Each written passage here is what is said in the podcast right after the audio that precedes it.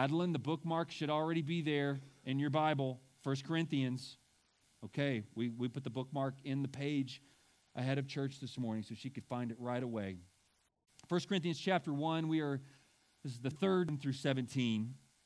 1 Corinthians chapter 1, verses 10 through 17. Paul is writing to a group of people that he knows and loves and he's writing a letter to them. This is a letter that they would have received and read. And so Paul in 1 Corinthians chapter 1 verse 10 says this, I appeal to you, brothers.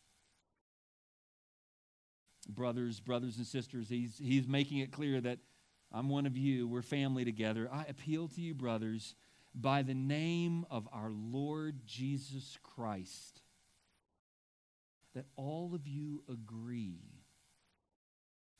and that there be no divisions among you, but that you be united in the same mind and the same judgment. For it's been reported to me, this is an interesting verse. It's been reported to me by Chloe's people. What's going on there? Chloe's people? These like tattletales? It's been reported to me by Chloe's people that there is quarreling among you, my brother. Can you imagine a church where there was quarreling? It's hard for me to imagine. What I mean is that each one of you says, I follow Paul. Right? Paul's the one who's writing this book, right? Paul might have wanted to feel a little bit of pride in that. Like, some of you follow me. Or, I follow Apollos or I follow Cephas. And by the way, Cephas is another name for whom? Do you know who this is referring to? Peter, right? The, the, the Apostle Peter. Is Christ divided out amongst you? Was I, Paul, crucified for you? Or were you baptized in my name? I thank God I didn't. I baptized none of you except Crispus and Gaius, so that no one may say that you were baptized in my name. Verse 16 is a parenthesis. This is interesting. You remember how, look back in verse, um, let's see here, verse 1. Paul, called by the will of God to be an apostle of Christ Jesus, and our brother Sosthenes. Paul is writing this letter with Sosthenes. Here's, here's my guess as to what happens, as what happened here.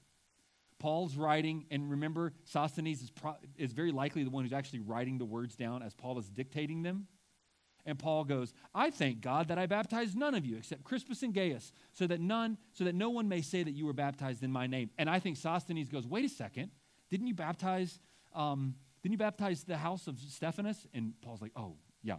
Uh, I did baptize also the household of Stephanas.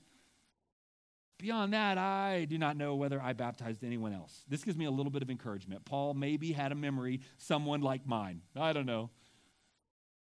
For Christ did not send me to baptize, but to preach the gospel, and not with words of eloquent wisdom, lest, look up here, lest the cross, this is going to be part of my illustration this morning, lest the cross of Christ be emptied of its power. Father, would you please help us this morning to understand your word? I pray that we would, we would see the critical value, the, the critical importance of finding our individual and collective identity in the cross of Christ and in nothing else. Help us, please Help me to communicate these truths from your word this morning. In Jesus' name we pray. Amen. I love hunting. Did you know that? I'm really proud of the Beavers kids. What'd you do yesterday? They took their hunter safety course yesterday. I congratulate them. Just, mom and dad Beavers, man, discipleship. One, I'm just proud of you. This is an example of a Christian family right here brothers and sisters. My own children actually haven't taken hunter safety yet. So here I am being a hypocrite. I love hunting. In the world of hunting, in the world of hunting, uh, there are there's a growing number of personalities of, of like famous hunters, right? Some of you are rolling your eyes and some of you are tuning in right now.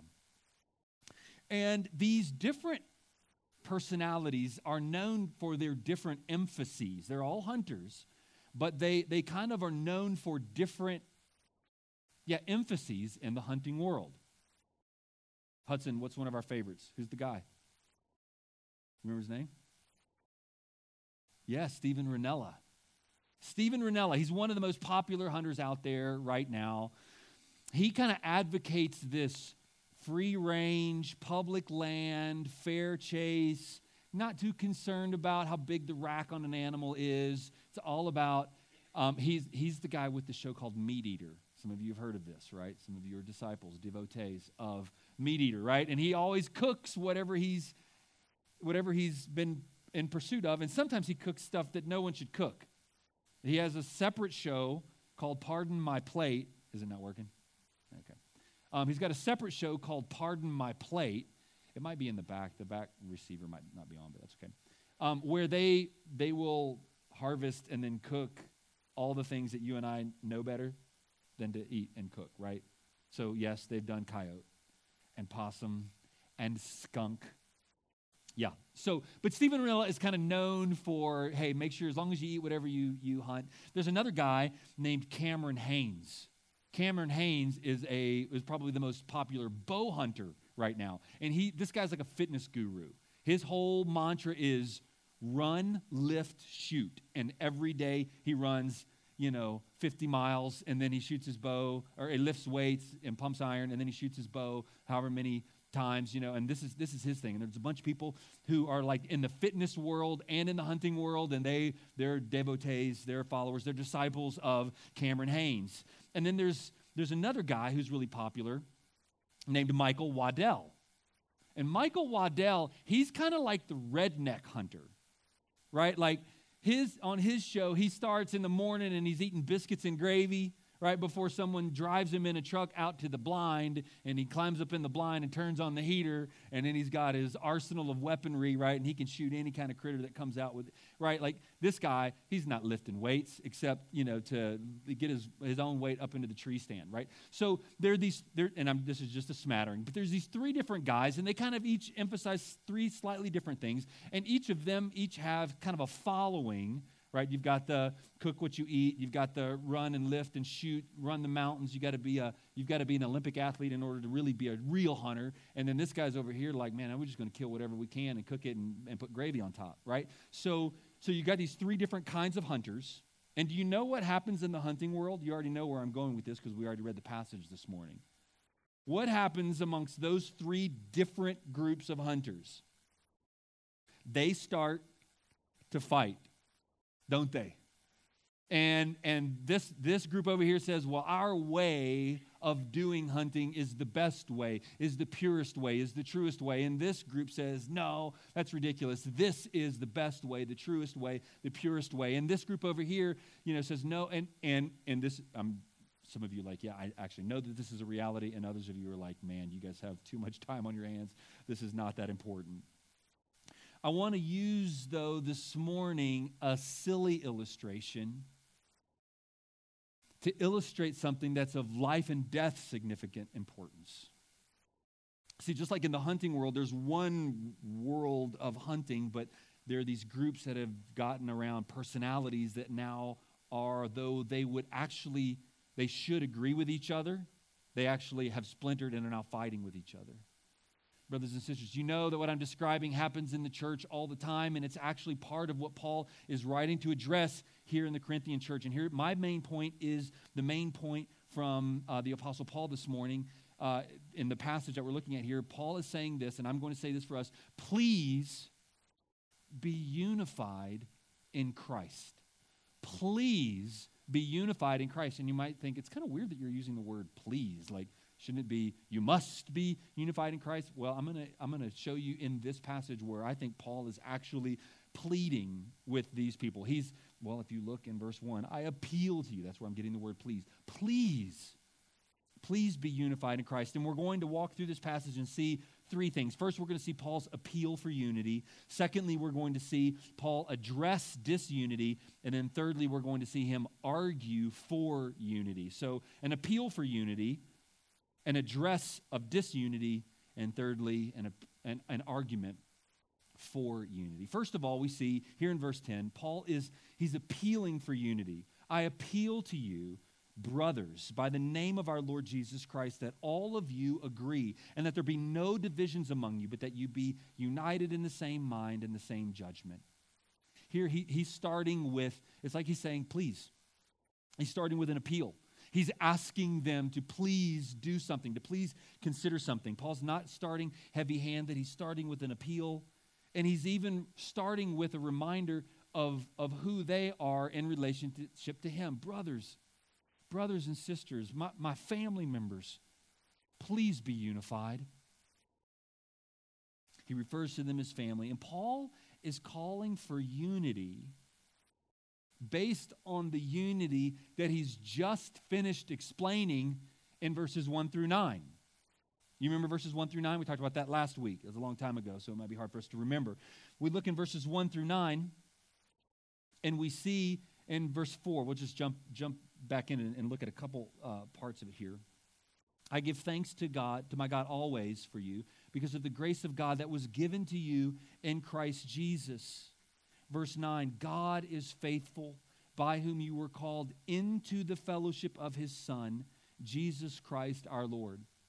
So Paul starts verse 10 right after verse 9, where he said, God has called you all into fellowship, so please act unified. Please live out the unity that Christ has secured for you. And he uses several different phrases that are very synonymous with each other uh, all of you agree, no divisions, united. This first phrase, that all of you agree, it literally means this that all of you say the same thing.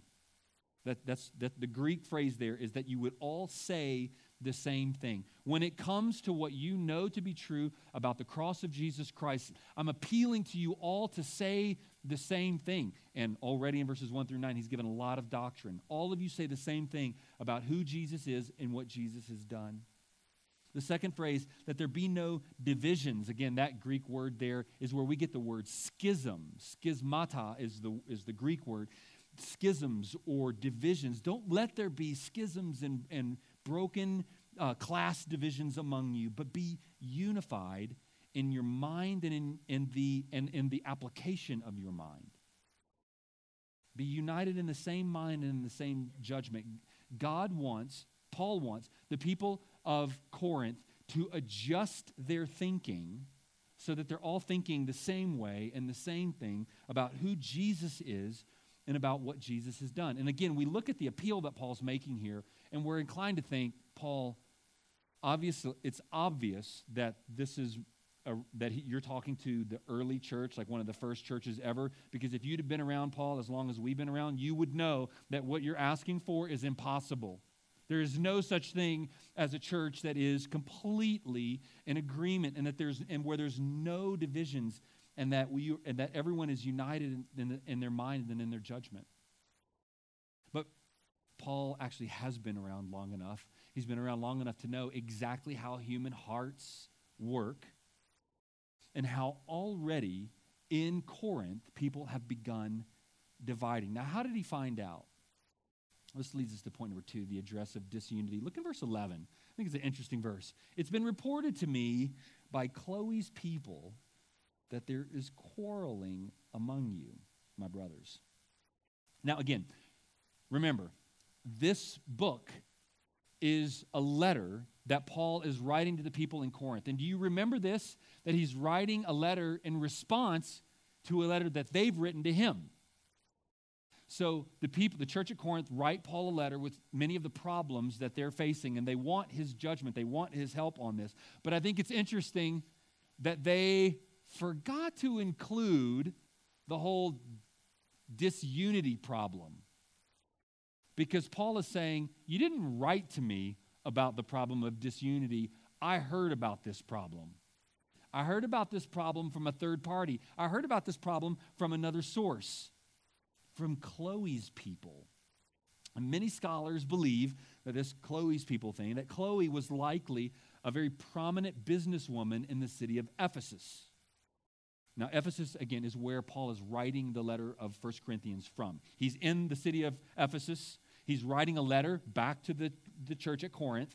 And Chloe, very likely, we don't know this for sure, but many scholars think this is a, would be a very reasonable explanation of who Chloe is and what's going on here. Chloe is a very well-to-do businesswoman in the city of Ephesus, and she has she has contacts, or she may even have employees in the city of Corinth.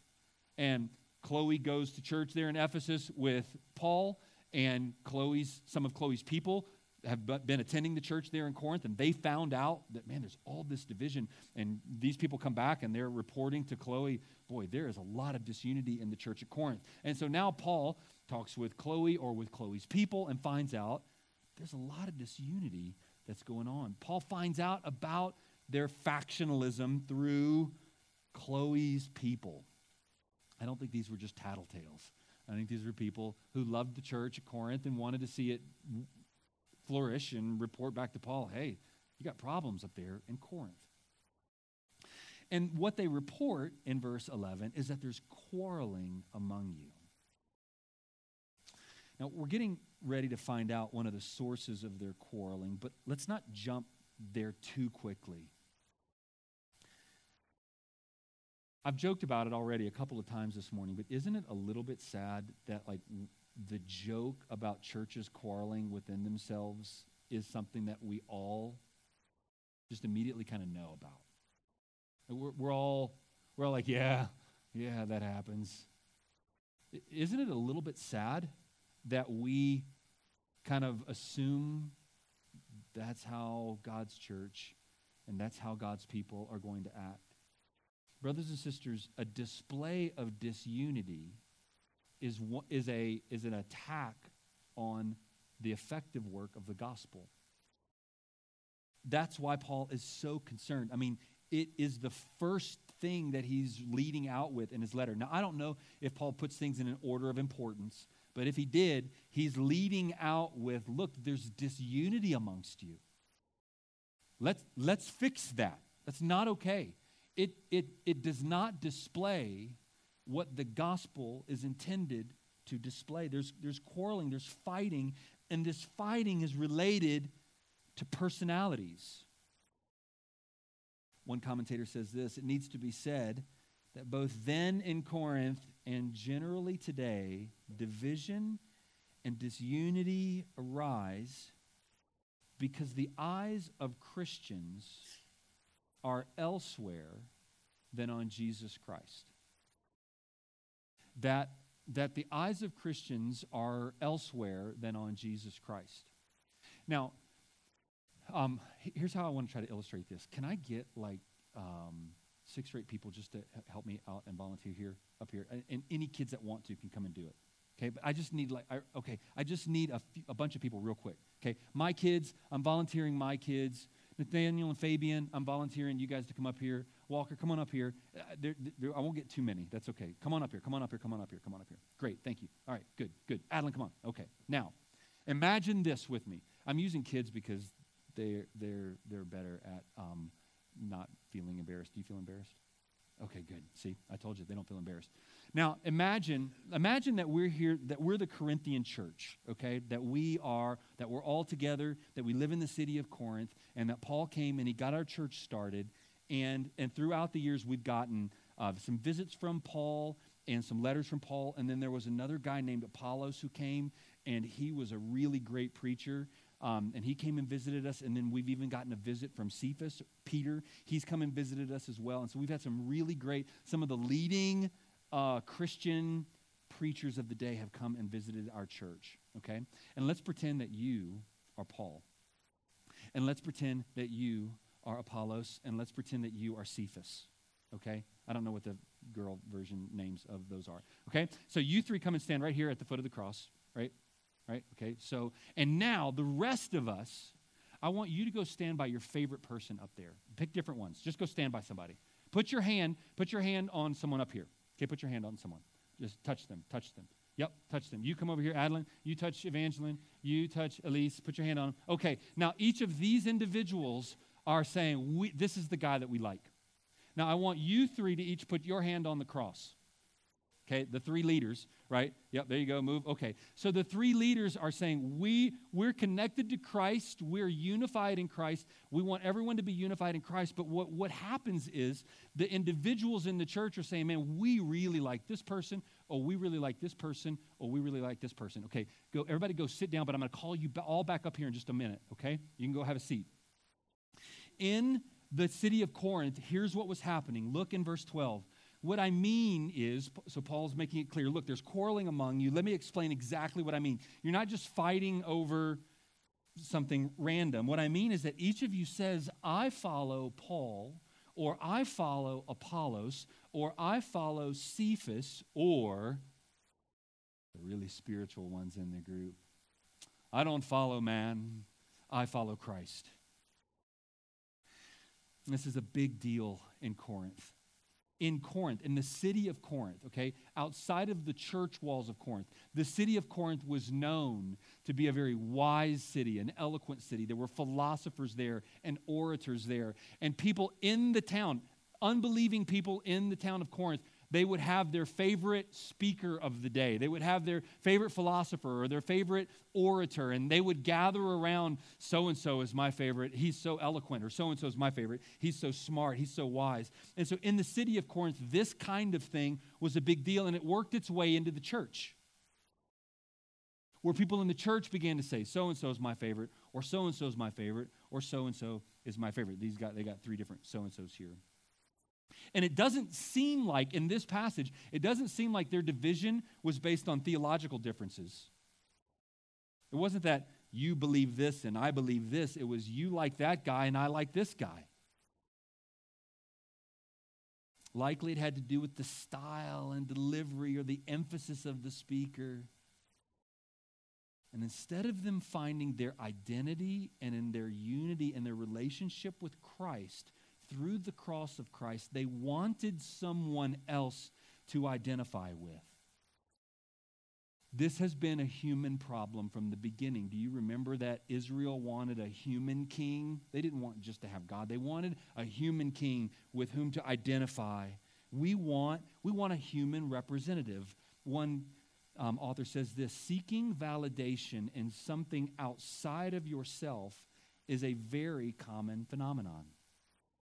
People tend to attach themselves to individuals, causes, industries, dreams that give them a vision of the world as they think it should be. And isn't that true? Don't you know that, that different people, us, we like to identify ourselves according to certain other groups. We, we identify with individuals or causes or industries, right? Certain ways of eating, certain ways of exercising, certain ways of educating, certain ways of parenting, certain ways of farming, certain ways of ranching, right? Like, and we like to identify as, well, I do it this way. I follow the so and so method. Well, in Corinth, there was Paul and Apollos and Cephas. And I think we know enough about these three guys that we can understand why people would follow one of these three. And, as, as I've studied through this, it's clear that, that Paul and Apollos and Cephas all very likely visited the church at Corinth and or wrote letters to the church at Corinth. So these were people that this church was familiar with. And Paul obviously is the one who had founded the church. Paul was a very well educated Jewish Pharisee who God turned to be a follower of him. And then there was Apollos. And Apollos described as a man who was mighty in the scripture and very eloquent. He was a powerful speaker. Paul is a very educated um, uh, uh, Christian leader. Apollos is a very articulate Christian leader. And Peter, Peter's like the blue collar, everyman. I just say whatever comes to mind, you know, like uh, um, Peter, Peter, I think, has that kind of common man um, appeal. And so you've got Paul and you've got Apollos and you've got Peter and and they've visited the Corinthian church and people start to kind of well you know who I really you know I mean Apollos came and visited last month but man you know who I really love who really resonates with me man it's that Paul guy Paul man I'm, I'm really I'm a follower of Paul I'm really into Paul. You know, out in the world, there, it, there's the orators and the and the philosophers of the day. Well, you know, I'm going to reject that that uh, the secular thinking of the day, and I'm just going to I'm going to follow this one individual here within the church. And there were those who tried to rise above all of that, right? Well, you're following Paul and you're following Apollos and you're following Cephas. And we might think, well, the people who said, I follow Christ, like they're the ones to be commended, right? But the problem was they were using Christ as another way to show that they were better than everyone else and they, they were divided from everyone else. I remember years ago, um, uh, uh, as uh, being kind of in um, circles that were known, uh, we identified as fundamentalists. We were, we were fundamentalists. We believed the fundamentals of the scripture. And, and, and there was um, some growing dissatisfaction with that term. And other people, they said, well, I tell you what, we're, we, we're going to identify ourselves as biblicists. And, and it, was, it was like this, it was this same kind of thing happening in that arena where like, well, we just want to find a term that makes it clear that we're the ones who are right and everyone else is wrong. And I think that's what's happening here when the people who said that I follow Christ, they were saying, you guys, everyone else has it wrong. We're the ones, we're the ones who have it right. And the people there in Corinth, they were they were using one of these three or four men to kind of set themselves apart, to identify themselves with, and really to even be like a patron saint. Are you familiar with patron saints? Some of you are very familiar with patron saints, right? The idea of like, this saint is my advocate in heaven and so these Christian believers were like, well, I identify with Paul, or I identify with Apollos, or I identify with Cephas, I identify with Jesus, and, and they're kind of my patron. Brothers and sisters, Jesus isn't a patron, he's the Savior. Now, thankfully, in the church today, we don't have this problem. We don't do this kind of thing at all, ever. Yeah, right. Right? I'm of MacArthur. I'm of Piper. I'm of Baucham. I'm of Keller. I'm of Sproul. I'm of Mohler. I'm of, you can just keep naming your names, right? And to say that I'm of so and so means I'm also against these other people. We have, we have, we have systems of belief based on human names. I'm a Calvinist. I'm an Arminian. You know, those are, those are guys' names, right? Jacobus Arminius and John Calvin right? And people have built entire systems of theology and then identified themselves accordingly and have fought with each other for hundreds of years now using men's names to do so. We have entire denominations that are built this way, right? Lutheran. Martin Luther was a wonderful reformer. Wesleyan. John Wesley was a wonderful reformer. Mennonite. Menno Simons was a wonderful Christian man. But then we take these men and we identify with those men. And so, just like the children were gathered around here, there were three of them that were touching the cross, and then there were a bunch of them who weren't touching the cross. And because they weren't identifying with the cross, they were disunified. And, brothers and sisters, when we don't identify with Jesus Christ and the cross work of Jesus Christ, we'll fail to be unified as well. So, here's where I'm leading to point number three Paul's argument for unity. Verse 13, he says, Is Christ divided? Was Paul crucified for you? Well, let's just back up and answer these questions as we go. Is Christ divided? First, an obvious answer to that is no. Jesus Christ is not divided. There is one Christ, there is one Savior. Was Paul crucified for you? Did Paul hang on a cross? to save you from your sin? No. Were you baptized in the name of Paul? Nope. Weren't baptized in the name of Paul. Baptized you in the name of the Father, Son, and Holy Spirit. I thank God that I baptized none of you except Crispus and Gaius, so that no one may say that you were baptized in my name. I did baptize also the household of Stephanas. Beyond that, I don't know whether I baptized anyone else. For Christ did not send me to baptize, but to preach the gospel, and not with words of eloquent wisdom, lest the cross of Christ be emptied of its power. Baptism by one of these spiritual leaders had apparently become a way of identifying yourself. I'm of Apollos. I mean, he came and preached that sermon, and I got saved, and I got baptized by him. I am of Apollos. I'm, I'm of Cephas. He preached that sermon. Man, I mean, there's never been a more powerful sermon preached here in Corinth, and I got baptized by him that day.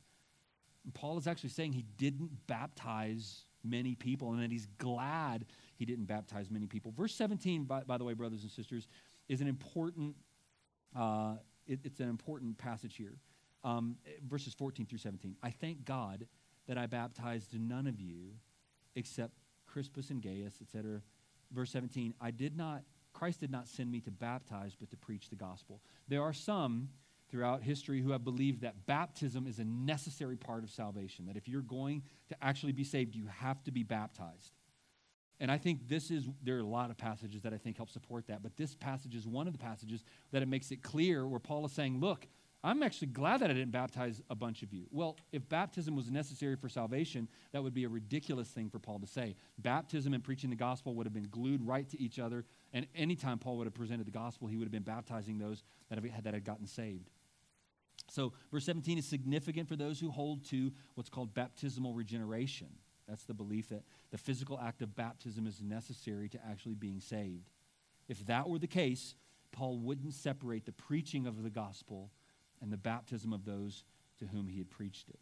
So that's kind of a little bit of a side note there. The gospel of Jesus Christ, brothers and sisters, is a unifying message, and greater understanding and adherence to it will bring greater and greater unity. One commentator says this their disunity is the very antithesis of their fellowship with the Son and status as God's holy people. That's why Paul is addressing this first, right out of the gate, as one of the most important things, one of the most significant problems that's facing the church at Corinth. He's saying, look, you're, you're disunified. Like, you're living in a way that is contrary to the confession that you actually make that Jesus Christ is your Lord. If Jesus Christ is your Lord, then you have to display unity. So here's, here's the most succinct way that I know how to talk about unity amongst believers. And look, I recognize we're in a Baptist church, which means we're not in a Presbyterian church, which means we're not in a Methodist church, or we're not in a non denominational church. Denominations exist because we live in a broken world and we can't figure everything out. And so we end up with different denominations. I don't think in heaven there's going to be different denominations. I don't think we're going to all, hey, let's get, hey, we're having a Baptist meeting tonight. Why don't you guys come over? You know, don't tell the Methodists we don't want them here anyway, right? Like, it's ridiculous. We're not, it's not how it's going to be. You've heard the joke, right? I think, I think all of you have heard the joke. If you come to the Life at Liberty class, you've already heard the joke um, uh, that uh, the, the Apostle Paul is welcoming new people into heaven, and he's, as he's kind of giving them the tour, there's always one door that he walks past, and he says, Shh, let's be quiet, as he walks past that door, and then he goes on throughout the rest and giving the tour. And then every time he brings someone new in, he says, Shh, you know, as he, as he walks past that door. And someone finally says, Why are we being quiet while we walk past that door? And he says, Well, that's the Baptists. They think they're the only ones here right? That, that, that unfortunately, unfortunately, there are some, there are even some Baptists who feel that way. Brothers and sisters, here, here's kind of the shocking, scandalous thing that I want to say to you. If you will be in heaven with someone, then you must display unity with them here on earth. If you will be with someone in heaven, then you must display unity with them here on earth. You must. If you are going to be in heaven with them, here's what that means that means that Jesus Christ has died for their sins and has made them part of the family of God, just like you. And if God has objectively unified you and made you brothers and sisters, then we have to act like it. Now, that doesn't mean that okay, let's just erase all denominational lines and all theological lines. Like we, un, we live in a fallen world. We're doing our best to figure out who are we supposed to baptize and when are we supposed to baptize them and who gets to take the Lord's Supper and what, are, how does God work in salvation. And some, we can't always agree on everything. Being unified doesn't mean that we are unanimous. I mean, like I, my wife and I agree on almost everything. There's a lot of stuff that we actually aren't in agreement on. There's no two human beings that are going to be totally the same. God wouldn't have needed to make one of us, right? If, if, so So to be unified doesn't mean u- unanimity. It doesn't mean that we think exactly the same thing all the time. But here's the deal if you have put faith and trust in Jesus Christ as your Lord and Savior, and God has made you part of the family of God, we are unified. We are unified. We are unified. Objectively speaking, we are unified. If I'm going to be in heaven with you, then there must be some measure of unity that I can display here on earth. There's something here in this passage that's even greater than the fact that you and I can have unity. The main argument that Paul is making is that you and I can have unity. But there's something underneath that that's almost unbelievable. If the Bible didn't teach it to us, we would, it would be unbelievable. Yes, you and I can have unity, but you know what is amazing? That you can have unity with God through Christ. See, that's the amazing thing. That's the thing that Paul is amazed with. That's the thing that Paul is trying to remind the Corinthian church to be amazed with. Paul knows that that's what will bring unity within each other. As they, as they realize, I can actually come to the cross and have unity with God through the work that Jesus, I deserve to be separated from God. What I've earned is brokenness and broken relationship with God. The broken relationship that I experience with other people here on this earth, I mean, that's a problem. But the big problem is that I have a broken relationship with God. My sin has separated me from God. And that's why Paul, over and over and over again, is using the phrase, Lord Jesus Christ, Jesus Christ, uh, the fellowship of his Son, Jesus Christ. I appeal to you, brothers, by the name of our Lord Jesus Christ, over and over again. Verse 17 Christ sent me to preach the cross of Christ over and over. Paul is saying, here's what's amazing you can have unity with God through the work of his son, Jesus Christ. That is amazing. That relationship has been fixed by the work of Jesus Christ. All right, all my volunteers, I need back up here again. All, my, all the same volunteers, except this time I don't want any of you to touch Paul, Apollos, or Cephas. I just want everybody's hand on the cross. You can come up here on the stage, just everybody's hand on the cross. So, brothers and sisters, here's, here's what brings us unity. Do you see what's unifying them? There's one thing that's unifying them. They're different heights, they're different colors, they're different genders, they're different ages. But there's, there's one thing that unifies them. And it's not, oh, I follow. Oh, like as soon as as soon as they take their hands off of the cross and start touching one of the other leaders, disunity. But when their when their personal understanding and their personal identity, look, my hands on the cross too. So now we're all unified because we are all unified in Christ. Christ in us, us in Him. We're related to God through the work of Jesus Christ, and now we're unified. And, brothers and sisters, it doesn't matter what it is, as soon as we start to unify and clump up around other individuals or other systems of theology or other denominations, we start to disunify. Thanks, guys. You can go have a seat. But when we find our personal identity in the work of Jesus Christ on the cross, that's what allows us to have and display unity. I'm such a problem. I'm such a mess. My sin is such a big deal that God had to kill his son to make me right with him again. That's a humbling thing.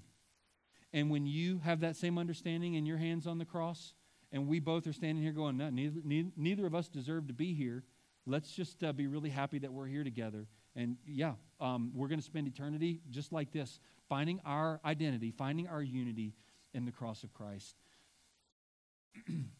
Stephen, Pastor Stephen Um, and his last name is U-M, so I'm assuming I'm pronouncing this right. Stephen Um says this The vertical fracture in our relationship with God is mended by Jesus Christ, who experiences and absorbs the vertical fracture on our behalf.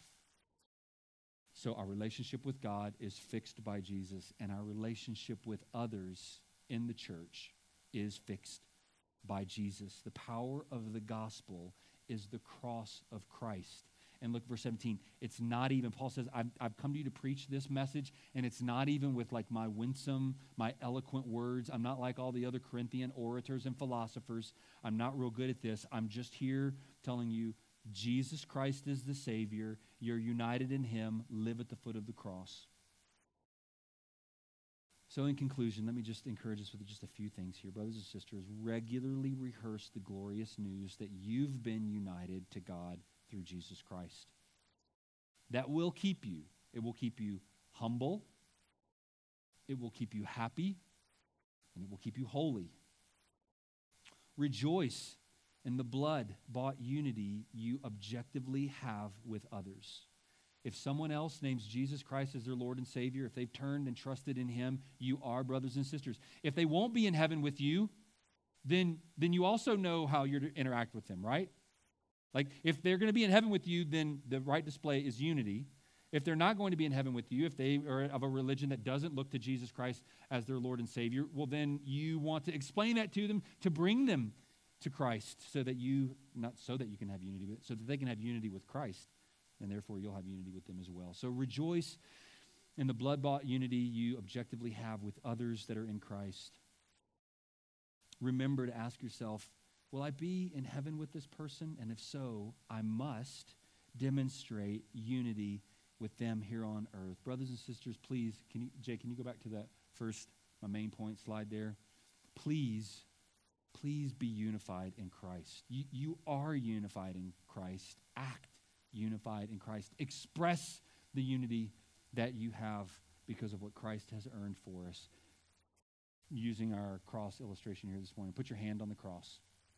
Find, find your identity in the cross, and you will find your unity with other believers. And bow your heads, and we'll close this time of prayer. I'll ask the music team to come, and we'll close with a song here. If you're here this morning, and you think, oh, that's interesting, uh, but I'm, I'm not sure that I actually find my personal identity in the cross. I've never turned from my sin and trusted Jesus as my Savior. Man, do that today. Just repent. You can do it right there in your seat. God, forgive me of my sins. I am trusting in the work that your Son Jesus has done for me. Please save me. God will save you. A prayer that simple and the prayer of your heart, that simple, will save you. If you have questions about that, though, man, I'd love to visit and talk with you about that, or one of the other pastors here would love to visit with you about that, or just anything in your heart or life that you want prayer with, that sort of thing. We'll be here after the service this morning to visit with you about that. I think for all of us in here this morning, we need the reminder that our identity is what Christ has done for us, and therefore our unity is because of what Christ has done for us. Father, I pray that you would help us to find our identity, to remember our identity in you. And I pray that we would work toward being a people who express the unity that has been earned for us in Jesus Christ. We pray these things in his name. Amen. So now let's stand and we'll sing of that Christ together.